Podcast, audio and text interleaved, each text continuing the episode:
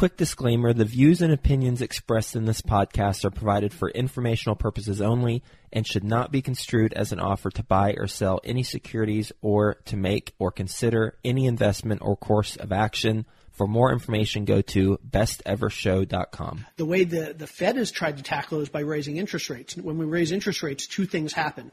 One, we get more money when we save. So we can now put money in a savings account at 4% or CDs at 5% or treasuries at 6%. So consumers are encouraged not to spend as much, they're encouraged to save more. And likewise, when interest rates go up, the cost of everything goes up. Welcome to the Best Ever Show, the world's longest running daily commercial real estate podcast. Our hosts interview commercial real estate experts every day to get you the best advice ever with none of the fluffy stuff. All right, best ever listeners, welcome to the Best Real Estate Investing Advice Ever show. I am your host, Joe Cornwell. Today I am joined by the world famous J Scott. He's a partner in Bar Down Investments. He's a multifamily syndicator. He is controlling over a thousand units and he is a limited partner in several other deals. And he is a host of the Drunk Real Estate Podcast. J, welcome, and thank you so much for joining us. Hey, thanks for having me, Joe. Thrilled to be back. Anything I missed there? I know you've written a ton of books as well. I think there's five now. Anything new on that front? No, everything's pretty much status quo. I'm not that busy these days. Awesome. No, no new books in the works. No, actually, uh, writing books is tough, and it's not something I particularly enjoy doing. And I do it if I, I'm really inspired. If I find some topic that there's either no other books out there that I feel are, are, are really good on a topic, or there are no other books on a topic, period. And there are no topics I'm really excited to write about right now that I can't find other great books out there. Awesome. Well, I, I appreciate it. I think I found you probably eight years ago through one of the first books you wrote, maybe 2015, 2016, and your flipping book. I think that was one of your first. So, yeah, I've been following you a long time. I know our audience is uh, probably aware of you. If not, hopefully they will find you and follow you from this call today. So, the first topic I had in mind is what is your current business? What are you focused on today? I know that's changed a lot over the years, but what are you spending most of your time on? So it actually hasn't changed that much over the years. I did spent about 10 years in single family residential flipping rentals. In 2018, 2019ish, moved into multifamily syndication. So for the last four or five years, I've been focused on syndicating large multifamily apartment complexes, basically buying, repositioning, and reselling. Gotcha. So you are still actively doing acquisitions for new multifamily deals. What does that look like? What markets are you looking in, and how are you structuring those? Yeah, in theory, we are still acquiring.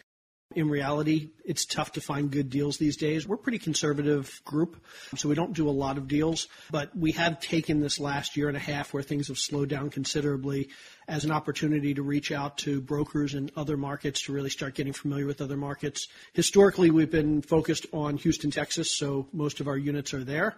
We do have some units in Kansas City, Dayton, Ohio, and we're almost under contract in Atlanta. So we are branching out. We like the Carolinas. We like a couple cities in the Midwest. Basically, all of those traditionally good multifamily areas, landlord friendly, relatively stable prices that sort of thing. Awesome. I didn't know you were in Dayton. That's just a stone's throw away from me here in Cincinnati. So that's cool to hear that. So, given the last 18 months you just mentioned, how have you shifted your business and with your partners? What has been the biggest shift for you guys on operations and finding deals? From an operations side, Houston has had some challenges the last year or so. First has been evictions. So they have about an 80,000 tenant backlog on eviction. So what used to take two to three weeks to get a tenant out once the evic- eviction process started now takes three to four months. So that can really hit the balance sheet and the P&L pretty hard because all of that debt that's piling up that the tenants aren't paying while they're in the units the day they get evicted, that all hits the profit and loss statement. So from an accounting standpoint, it makes our monthly numbers look a lot worse. We're not necessarily making less money because obviously we knew those people weren't paying. But because all of that bad debt hits at one time, it hurts what numbers look like to the outside world. So for any deals that we're looking to sell or we might want to market, it makes it more difficult to do that.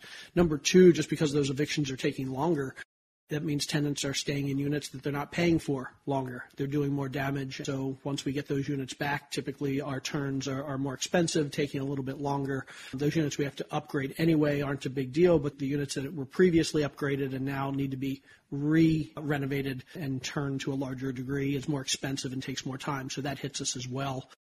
And then there's been expense issues. So the biggest in Texas, and this is the same in a couple other states, but has been insurance. So our insurance on some of our properties has gone up 50%, 100%. On one of our deals, our, our insurance has gone up two and a half times. And that's a tremendous hit on our P&L. When expenses go up like that, it, it cuts into your cash flow, cuts into your distributions. So we and our investors have to take that hit and we need to figure out workarounds. So yeah, there have definitely been some challenges that on the side of things that everybody's dealing with. For anybody that has floating rate debt out there, we have these things called rate caps. So rate caps are basically an insurance product that ensures that we don't have to pay too much above the interest rate that we locked in when we first bought the property. These insurance policies have gone through the roof in price, so typically they last one, two, three years in duration. Anybody that bought a property in 2020, 2021, 2022 may be facing these insurance policies needing to renew. And just to give an example, on, on, the one deal that we've had to renew our rate cap, when we bought the policy back in 2020, we were paying $30,000 a year to renew $480,000. So literally an extra $450,000 a year, which as anybody listening can imagine, that's going to have a significant impact on, on cash flow and, and profits. Let me ask you real quick on that. So what is the difference in your actual cost on a deal these size? Obviously you didn't give us specific numbers and that's fine, but I assume when it comes down to the simple math of it, at a certain point it makes sense to pay for these insurance policies versus just paying the higher interest payments. What is the apex in that decision making? What do you have to look at for that? To a large degree, most larger banks, definitely the agency lenders, Fannie Mae, Freddie Mac, if you get a CMBS loan, what you're going to find is you don't really have a choice. You have to get those rate cap policies to help the lender avoid that situation that we saw last year, the last year and a half, where rates have literally gone up five, five and a half points. Mortgage rates have gone up five, five and a half, six points. So lenders know that DSCRs, your debt service coverage ratio, can't support payments that high. So basically, what they want to see is that you have an insurance policy in place so that you're at some point maxed out on how much you have to pay to the lender, which means you're not going to get a DSCR that's below whatever the lenders decided is reasonable. Now, the problem is, I don't think lenders ever considered the fact, or maybe they considered it, but they didn't really put any safeguards in place. The fact that, yeah, they can ensure that monthly payments don't go above a certain amount with these rate caps, but they couldn't ensure that the price of these rate caps didn't skyrocket, and we pay those costs on a monthly basis as well. So that basically just adds a, a big monthly expense to the P&L. So that's hurting investors as much, if not more, than interest rates themselves going up. Okay, so yeah, that's something I was unfamiliar with. So it's not simply the math of let's say it's two hundred thousand in excess interest you'd pay on the adjustment. It's the fact that you're required to have these by the lender, so you don't have a choice. Absolutely. Yeah. The lender tells us when we get that floating rate loan that we need to protect ourselves and them by getting this insurance policy. And nobody's ever really thought about it because the thing that drives these policy prices tends to be volatility. When nobody knows where interest rates are headed, when there's a risk interest rates could jump another one, two, three points over the next couple of years, insurers have to protect themselves against that volatility. And so that's what causes these eh, high insurance prices. It's not necessarily just that rates are high. If rates are high, rates are low, the insurance policies are basically the same because the lenders are insuring at whatever the interest rate is on the day you buy the policy. But for them, the big risk is that volatility. Could they go up a bunch? And we haven't seen a lot of volatility in rates over the last 10, 15 years. Basically, in 2008, they went down. they went up a little bit, and then 2020, they went down. But we haven't seen a time in the last 15 years where rates have really gone up quickly. So I guess these insurance carriers haven't really been thinking about those scenarios. Volatility on the upside has been low. And so prices have stayed low. And so nobody's really thought about these rate caps. You just pay your 30,000 or $40,000 a year. But now suddenly we're half million dollars. I've seen rate caps at a million dollars and even multi million dollars. So, as we all know, anyone who's paid attention in multifamily has seen Houston as one of the hottest markets the last seven, eight years at least, probably longer. What can other operators, syndicators do? I know a lot of operators that have properties there. It sounds like this is probably affecting almost anybody that had purchased in the last three years, let's say. So what's the option? I mean, what can people do? Well, the best option is just to be conservative. The nice thing is that all three things that I mentioned evictions, insurance, and rate caps are all, I hate to use the term likely, but most likely to resolve themselves over the next year or two. So on the eviction side, as we get through that eviction backlog, things should, in theory, go back to normal a few weeks to get to an eviction. Insurance, I'm hopeful that the state and local governments will put in place some legislation that will hopefully bring down the insurance costs. I know we're talking about that here in Florida. It may take a little bit longer in Texas, but hopefully it'll happen in Texas as well. And then on the rate cap side, again, as the volatility slows down and we know where the economy's headed, there's a good reason to believe that rate caps are going to come down as well. So all three of those things are temporary issues.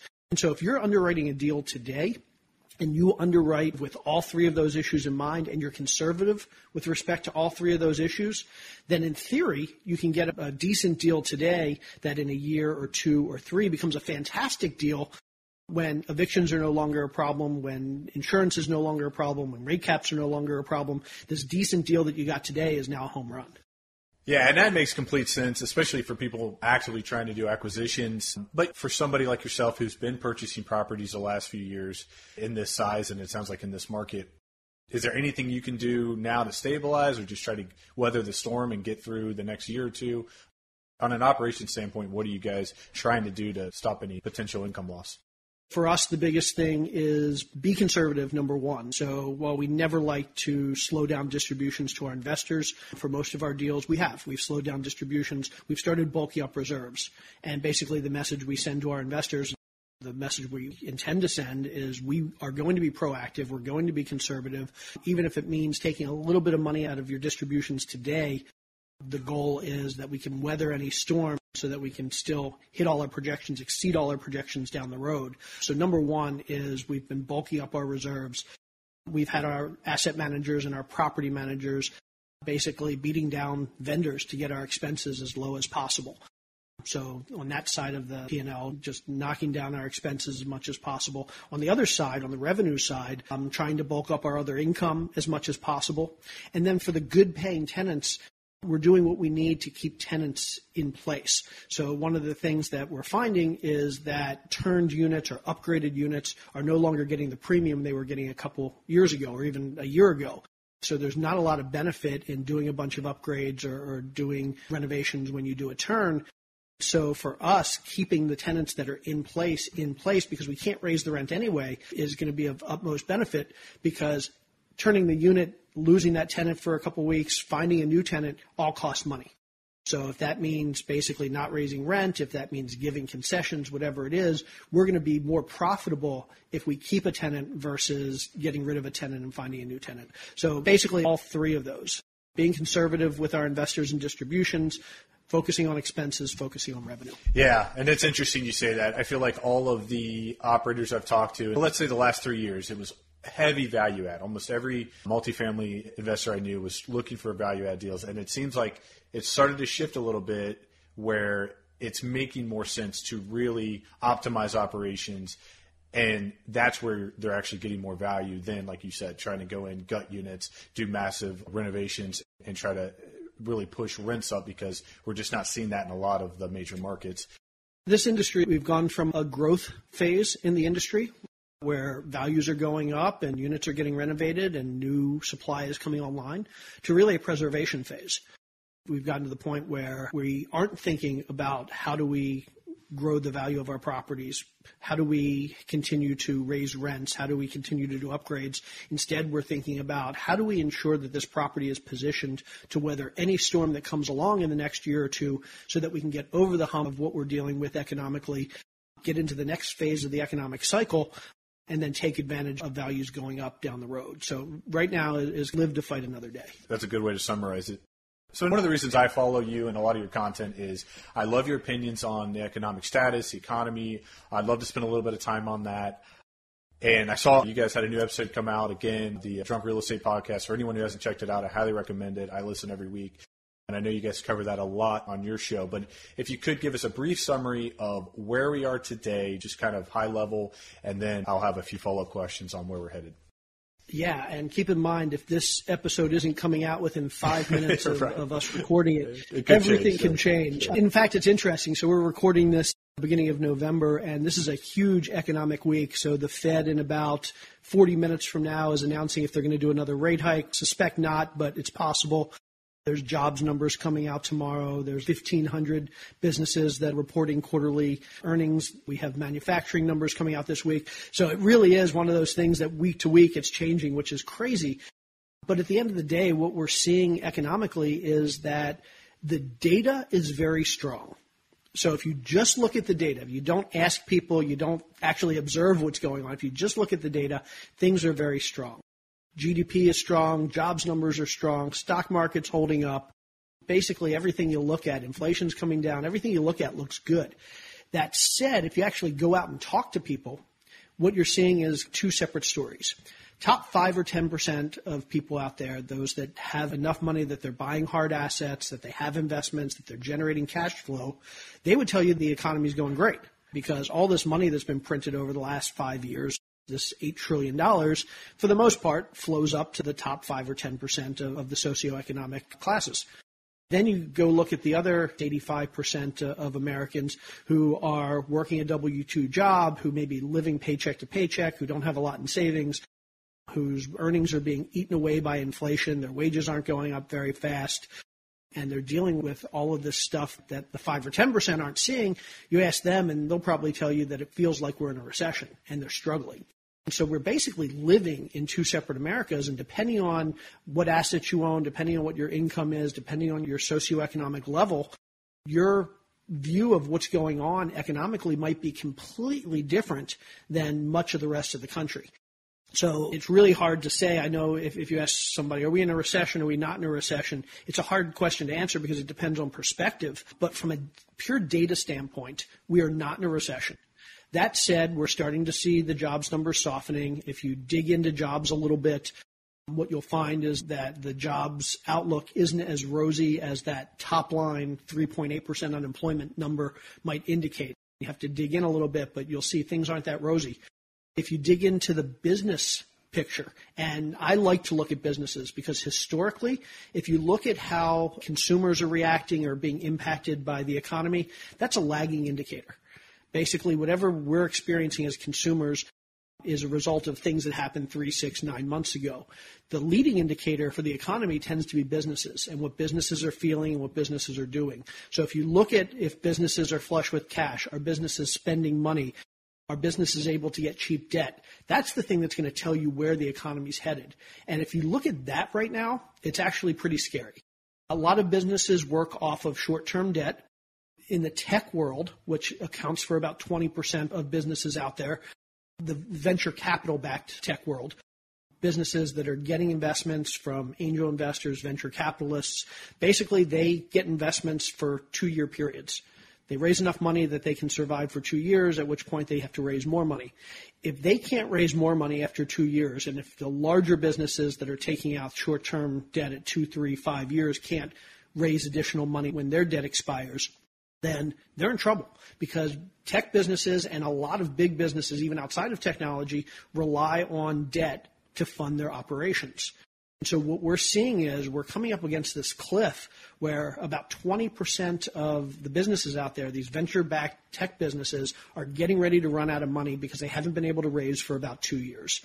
A lot of the larger businesses, think the Targets and the Walmarts and those types of businesses, they rely on issuing bonds to raise money. Well, they were issuing bonds at 3 and 4%. Now they're issuing them at 6, 7, 8%. So they're paying a lot more interest on that money. And then the mom and pop businesses out there, they rely on things like SBA loans and bank loans. And again, those loans a couple years ago, they were getting them for three, four, five percent. They're now paying six, seven, eight percent. And a lot of these businesses don't have the financials to support these additional interest payments. So at the end of the day, what we're seeing is a whole lot of businesses that are going to start defaulting on their debt. We're going to see a whole lot of bankruptcies. We're going to see a whole lot of innovation based businesses, tech businesses that start to go out of business. And when that happens, not only is it going to hit the economy because those businesses are no longer spending money, but all of those employees are now going to be unemployed. They're not going to have income. They're going to be struggling. They're not going to be able to make their mortgage payments. They're not going to be able to buy food. They're not going to be able to pay their credit card or their car payments. They're not going to be able to find another job because all these businesses are closing. And that's when that avalanche, that snowball takes over and everything goes to hell. Let's talk about that because that was my next question. And I do have one other thing I want to go back to here in a minute. But I agree with everything you're saying, and you know it much better than I do, and that's why I listen to what you have to say. With all of that said, where do you think this is heading and when? And I know that's a, obviously a very open ended question. And I think a lot of people, opinions from a year ago are probably changed over time to today. But when do you think these things start happening? You mentioned the Drunk Real Estate podcast. I'll give a little plug, but I also want to give some background. It's a podcast that three friends of mine and I host every week. And the friends are one of my business partners, Kyle Wilson, Mauricio Rauld, who is a, a well-known securities attorney in the space, and AJ Osborne, who owns about a half billion dollars in self-storage. So all well-experienced investors. And we talk about this a lot. When's it coming? And we don't agree completely, but we're all within about six months.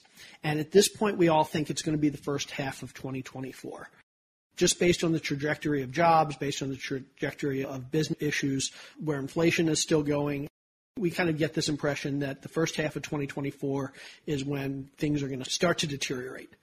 So then the question is how quickly and how extreme does the Fed respond? So we saw interest rates come up 5% over the course of a little over a year. Will they drop rates 5%? Certainly, if they did that, that would spur the economy again, but then you run the risk of a couple years down the road, we have this inflation problem again. And so that's the big unknown even if we do have this recession, how is the Fed going to respond? Are they going to be willing to pull the trigger and drop rates and risk breaking the inflation thing again? Or are they going to be more conservative and say, okay, we just have to let things break? And so that's the big question. Yeah, in my opinion, what I've seen, it seems like the Fed is indicating they are okay with things breaking. I guess uh, to summarize, it would be they want to control it as much as they can, which I don't know how much control they really have over once it starts happening. The Fed is a lot like my golden retriever. If you listen to her bark, she sounds tough, but you walk up to her and she's a pussycat, she's not going to hurt you. That's kind of the Fed. They talk tough, but at the end of the day, they don't act tough. Yeah, so it would seem then if things do start to break, that's going to be where the alarm bells go off and they're going to do what they can to scramble to try to minimize the damage. And so I guess on that line of thought, what is the thing that they want to see? Is it unemployment? They want that to increase? Is it reduce consumer spending? What do you think that they're looking for, and what should we as investors be following as far as the data? The single biggest concern that they have right now is inflation. Because inflation is that compounding tax on consumers that just eats away at our income. If inflation's at 4% or 5% and wages aren't growing at 4 or 5% and wages don't grow 4 or 5% long term, then every year Americans are losing spending power. And that is what the Fed is concerned about. Additionally, inflation can hurt businesses. A little bit of inflation is great. It means they can raise their prices a little bit. There's more demand. Everybody's making more money. But high inflation makes it hard because businesses now have to pay higher salary. Minimum wage goes up. And so even for businesses, high inflation is bad. So that is the key number. The Fed wants inflation at about 2% a year. Historically, that's about where it's been. It peaked last March at about 9%. It's down to about 3.7%. So we've made great strides, but 3.7% is still a good bit away from 2%, especially when you think about the compounding effects. It's not just 3% a year, it's 3% compounded, 3% on top of 3 on top of 3 every year. So the difference between 3.7 and 2 is, is, pretty big, and the Fed knows that. So it sounds like we're tackling that problem by going from 9 to 3.7, but we're still a good ways off. So how do we get that number down? At the end of the day, it's really consumer demand. It's getting people to spend less money. And how do you get people to spend less money? Well, if they lose their jobs, they're going to spend less money. So unemployment going up is one way to tackle inflation. If people run out of money, that's another way that inflation is going to go down because they're not going to have the money to spend. The way the, the Fed has tried to tackle it is by raising interest rates. When we raise interest rates, two things happen. One, we get more money when we save. So we can now put money in a savings account at 4% or CDs at 5% or treasuries at 6%. So consumers are encouraged not to spend as much, they're encouraged to save more. And likewise, when interest rates go up, the cost of everything goes up. Mortgages go up, car loans go up, credit card interest goes up. So we're discouraged from spending. So that's the reason the Fed raises rates. They want to encourage people to save, they want to discourage people from spending. But so far, raising rates has not discouraged people from spending. People are still spending like crazy, and that's why we have inflation. We'll get back to the show, but first, some sponsors I'm confident you'll find value in learning more about. Deciding how to invest your capital is more challenging than ever. That's why it's never been more important to partner with a company with a solid track record and that has thrived through various economic cycles. Companies like BAM Capital. BAM Capital is a trusted multifamily syndicator that has delivered a historical average of over 35% IRR with an average hold period of three and a half years. BAM Capital has never missed a preferred payment, never lost an LP's investment, and never called capital past the subscription amount. BAM Capital is currently raising capital for a fund designed for accredited investors targeting a 15 to 20% IRR and a 2 to 2.5x equity multiple to its investors over a 3 to 5 year hold period.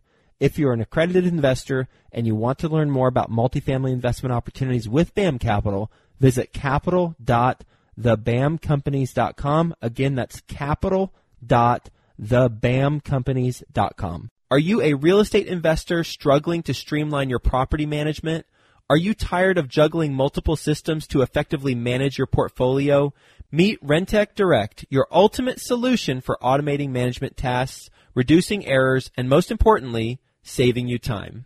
Rentec Direct offers an all-in-one platform for accounting, marketing, tenant screening, rent collection, and much more. And the best part? You're never alone. With US-based live support and award-winning customer service, Rentec Direct is the partner you need to streamline your property management so you can focus on what's most important, growing your business and getting more deals done. If you're an investor looking to grow your portfolio, join the more than 15,000 investors and landlords who manage real estate assets totaling more than $200 billion using Rentec Direct. Just go to rentecdirect.com forward slash best ever and sign up for a free trial. Plans start at just $45 a month and you'll receive 20% off your first year just for being a best ever listener. That's R-E-N-T-E-C direct.com forward slash best ever for 20% off. Are you raising capital for commercial real estate ventures? To make sure you comply with security laws and structure your deals correctly, talk to syndicationattorneys.com, your premier legal resource for real estate syndicators and fund managers.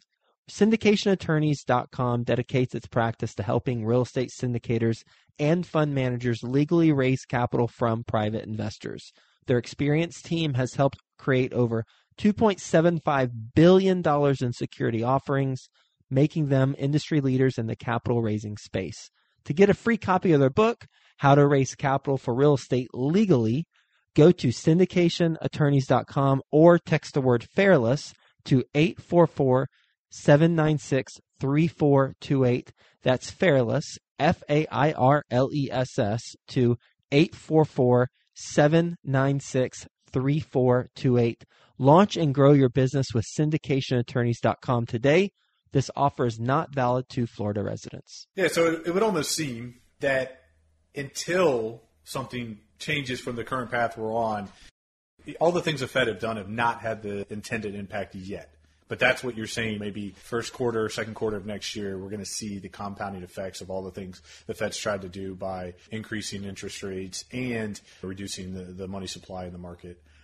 Holiday and Christmas season will be interesting this year. I think people have been on a spending frenzy.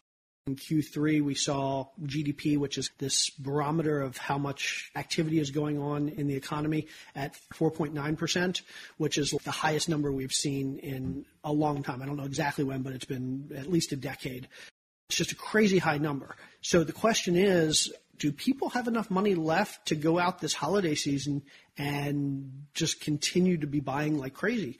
So come Black Friday, Cyber Monday, generally within a week of those, we get some preliminary numbers on how much people are spending for the holiday season. So that'll be interesting to see. I think if we find that people are spending like crazy or continuing to spend like crazy after Thanksgiving, then yeah, it could be Q2 of next year or closer to the middle of next year before anything breaks.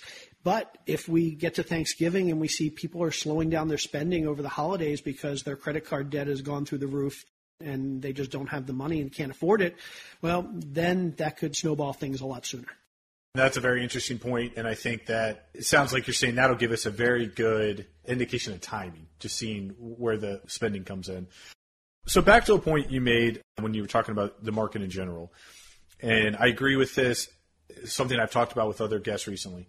The lower half of the economy, the lower half of income earners, of the people even employed and working, are feeling the squeeze of the current economy more than anybody. And my question is, what do you see happening with the affordability? And we can even relate it back to real estate. Obviously, it affects every aspect of life and the economy, but even in, in the context of real estate, your tenant base, especially I'm based in the Midwest, we have a lot of lower rents when compared to the country as a whole. So, where do you see the lower income tenants, and from like let's say median income all the way down? What is their options for affordability in the next two to five years? It's a great question. And the first thing I, I want to point out is you talk about the lower 50%, but lower 50% would make sense if we still had a big middle class and if salaries and income were a bell curve where the top of the curve, like the average, the median, fell at the 50% mark. But the reality is we've lost the middle class. So it isn't that half the people have been pushed up and half the people have been pushed down. Like I was saying before, 80, 85% of people have been pushed down and 10 or 15% of people have been pushed up. So unfortunately, it's not just 50% we're talking about, it's more than 50%. So there are a couple of things at play. One, with the cost of homeownership so high, there are a lot more people that are going to be forced into renting. So that's going to drive demand. So my partner, Ashley, has been saying for a while now, and it looks like she's right, that we're moving towards being a renter nation. Historically, about two thirds, about 66% of people own their own homes, but that number is starting to drop. So we're going to see more people renting. In theory, that's good for us as landlords. But in reality, as landlords, we have some safeguards in place to ensure that our tenants can't pay more than they can afford. So we might say, we're only going to let them pay an amount that is one third of their monthly income. So we can't just arbitrarily raise rents because there's more demand because at some point we're going to say, well, salaries aren't high enough. They're not hitting that threshold, so we don't have enough qualified tenants. And we're actually seeing that in Houston, where if we stick to that three times income, we're finding it difficult to find qualified tenants. We're sticking to it, but we see a lot of operators around us that are going to 2.75 times or 2.5 times to get more tenants in. But when you do that, you're going to get less qualified tenants, tenants who are paying more of their disposable income towards rent, and you're going to see evictions go up, bad debt's going to go up, you're going to see your economic loss is going to increase, and that's going to be bad for landlords. So I, I think on both sides of the equation, things are going to be tough moving forward. Let me start with this. What's your average rent in your Houston portfolio if you had to ballpark it as an average number? We have A minus properties and we have C plus properties, but I would say on average 1,300, 1,400. And that's for one, two beds. What are you looking at? Two beds. Okay. Obviously, a little bit higher than Midwest, not drastically higher, depending on the neighborhood. But what I would say is that as your rents go up, and that three times rule that most of us as operators use, it becomes more affordable in the sense of if you're making, let's say, ten thousand dollars a month in gross income, and you're only paying three thousand or thirty five hundred in rent. While that's still extremely high, you still have six thousand or whatever in excess money for the other expenses. So as that number goes up, the rest of your life becomes more affordable, right? And it's a similar way when you look at mortgages. If you make twenty thousand dollars in take home pay and your mortgage is ten thousand, that's still a ton, but you now have ten thousand dollars for all your other expenses, which is typically manageable in most markets. So what are your thoughts on that? Is that something that you're paying attention to market by market, or you think in general everybody's in a little bit of trouble? That's a benefit of owning A class properties. Your tenants tend to be in a better position because even if they're not seeing a pay raise this year, even if they are a consultant, lose a contract or something, typically, like you said, their cushion is going to be a good bit higher than somebody that's earning $45,000 a year and a third of their income is going away. Then they really don't have much of a margin. So it's really going to depend on the class of property.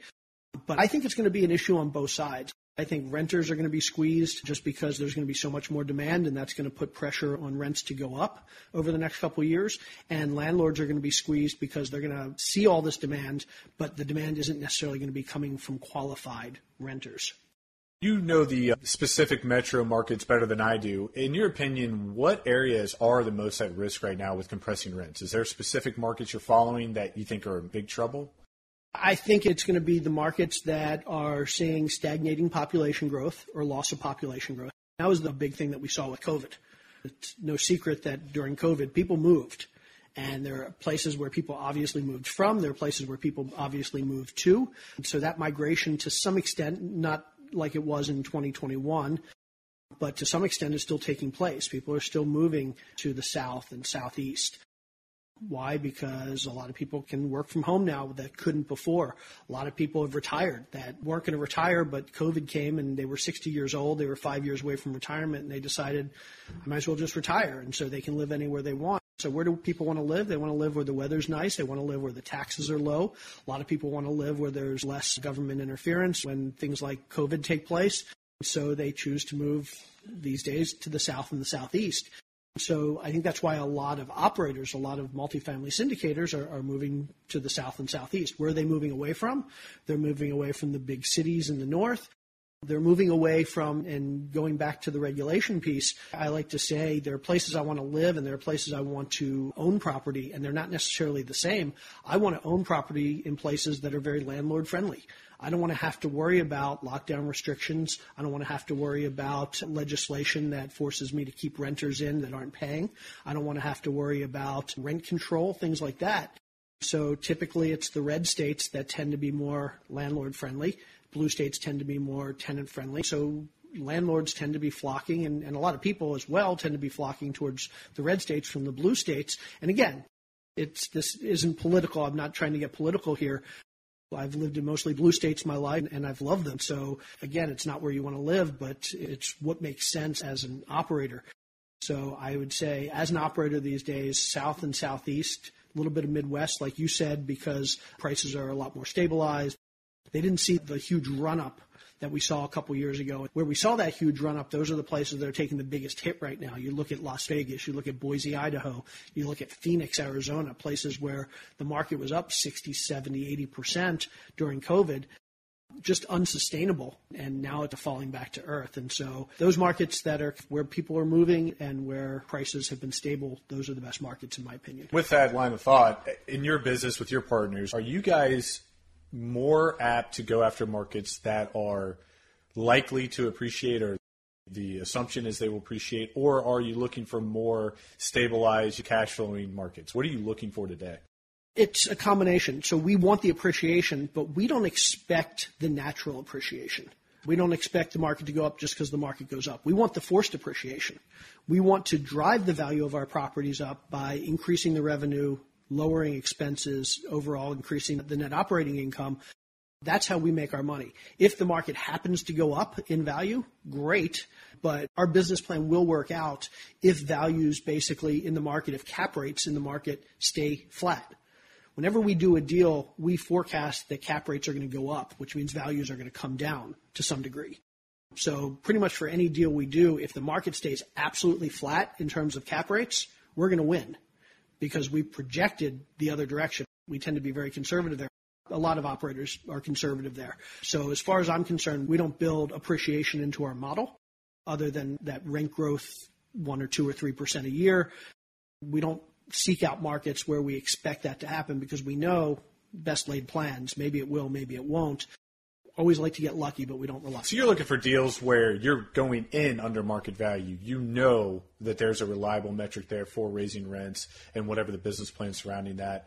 Not necessarily any sort of projection after that, meaning once you're at the current market rents, it should be a good deal if you're going to execute it, or slow growth appreciation, not anything like we've seen the last three years where markets were having 10, 20% year over year growth.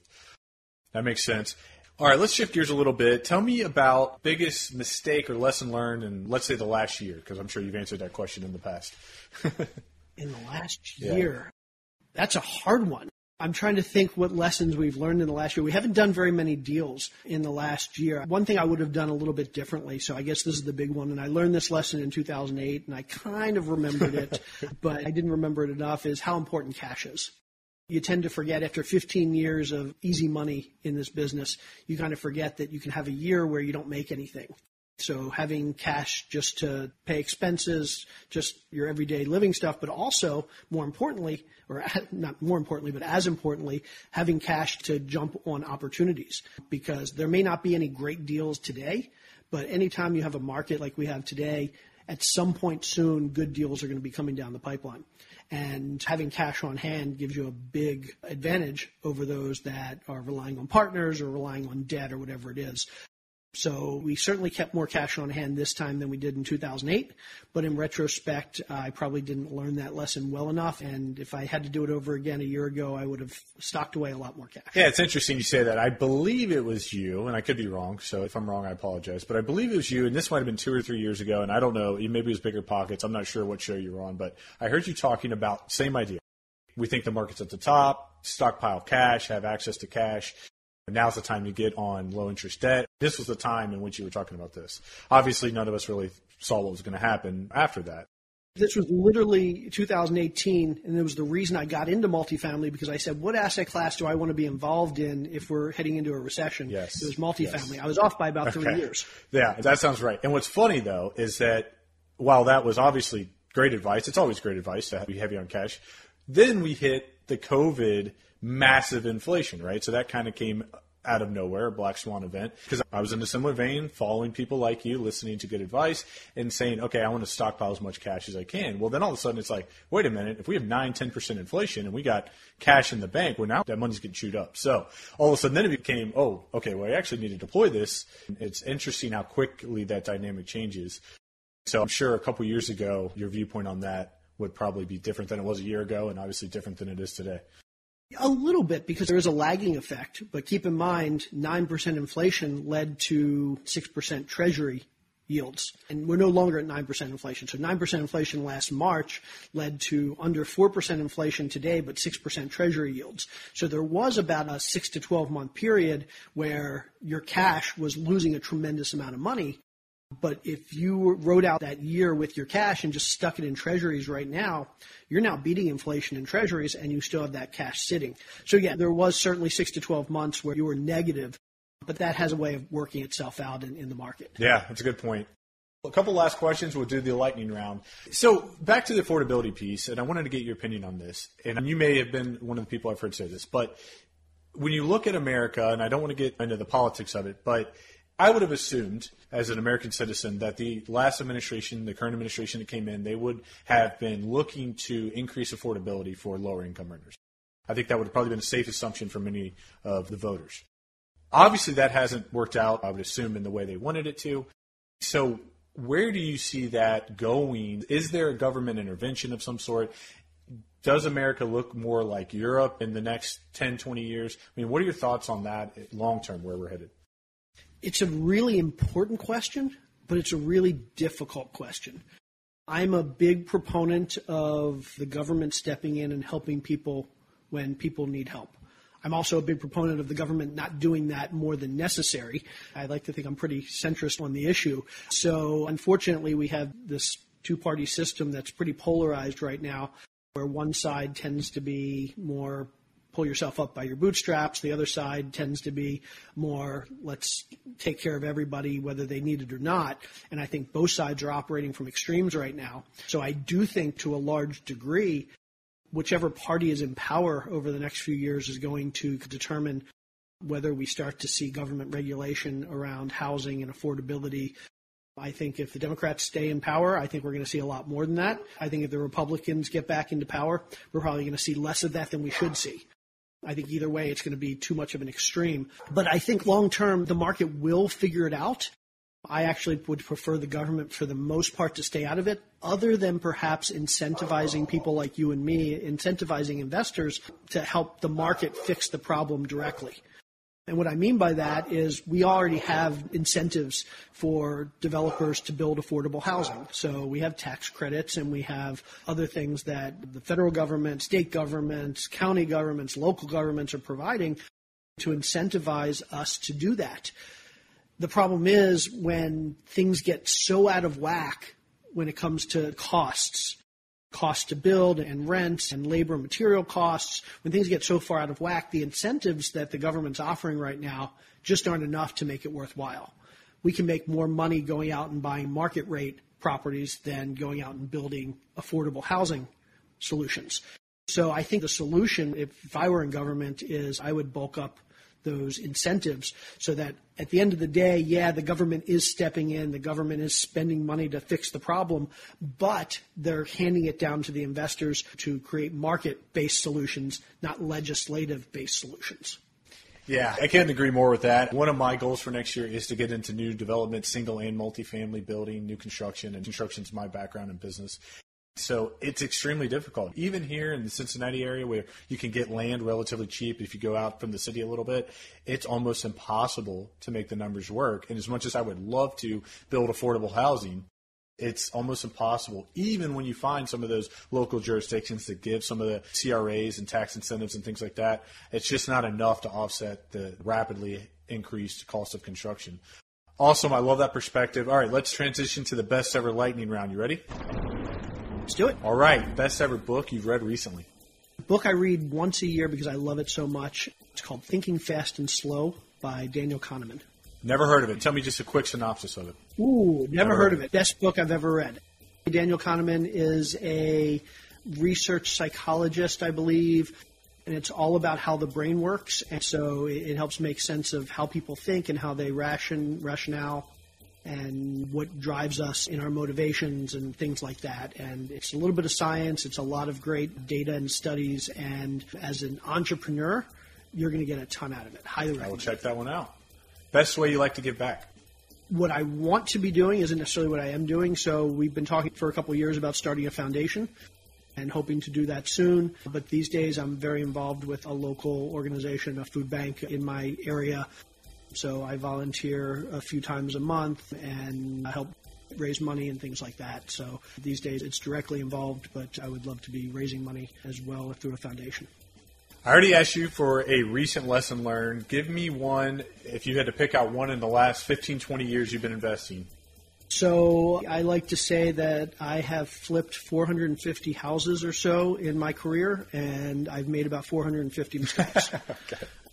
So the biggest lesson I've learned is the value in holding property. The lure of those big buckets of profits is really nice, but holding property is where the long-term wealth building comes in.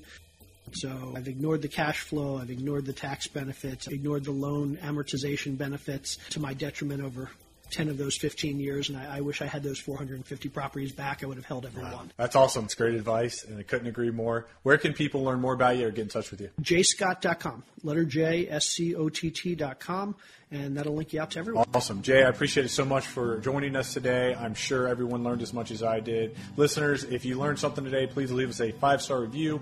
Follow us on all our social media platforms. Follow J Scott if not already. Like I said, I've been a big fan for the last seven, eight years that I followed you. I've learned a ton from you. I really appreciate it. I hope you'll come back and join us again. Hope everyone has a best ever day.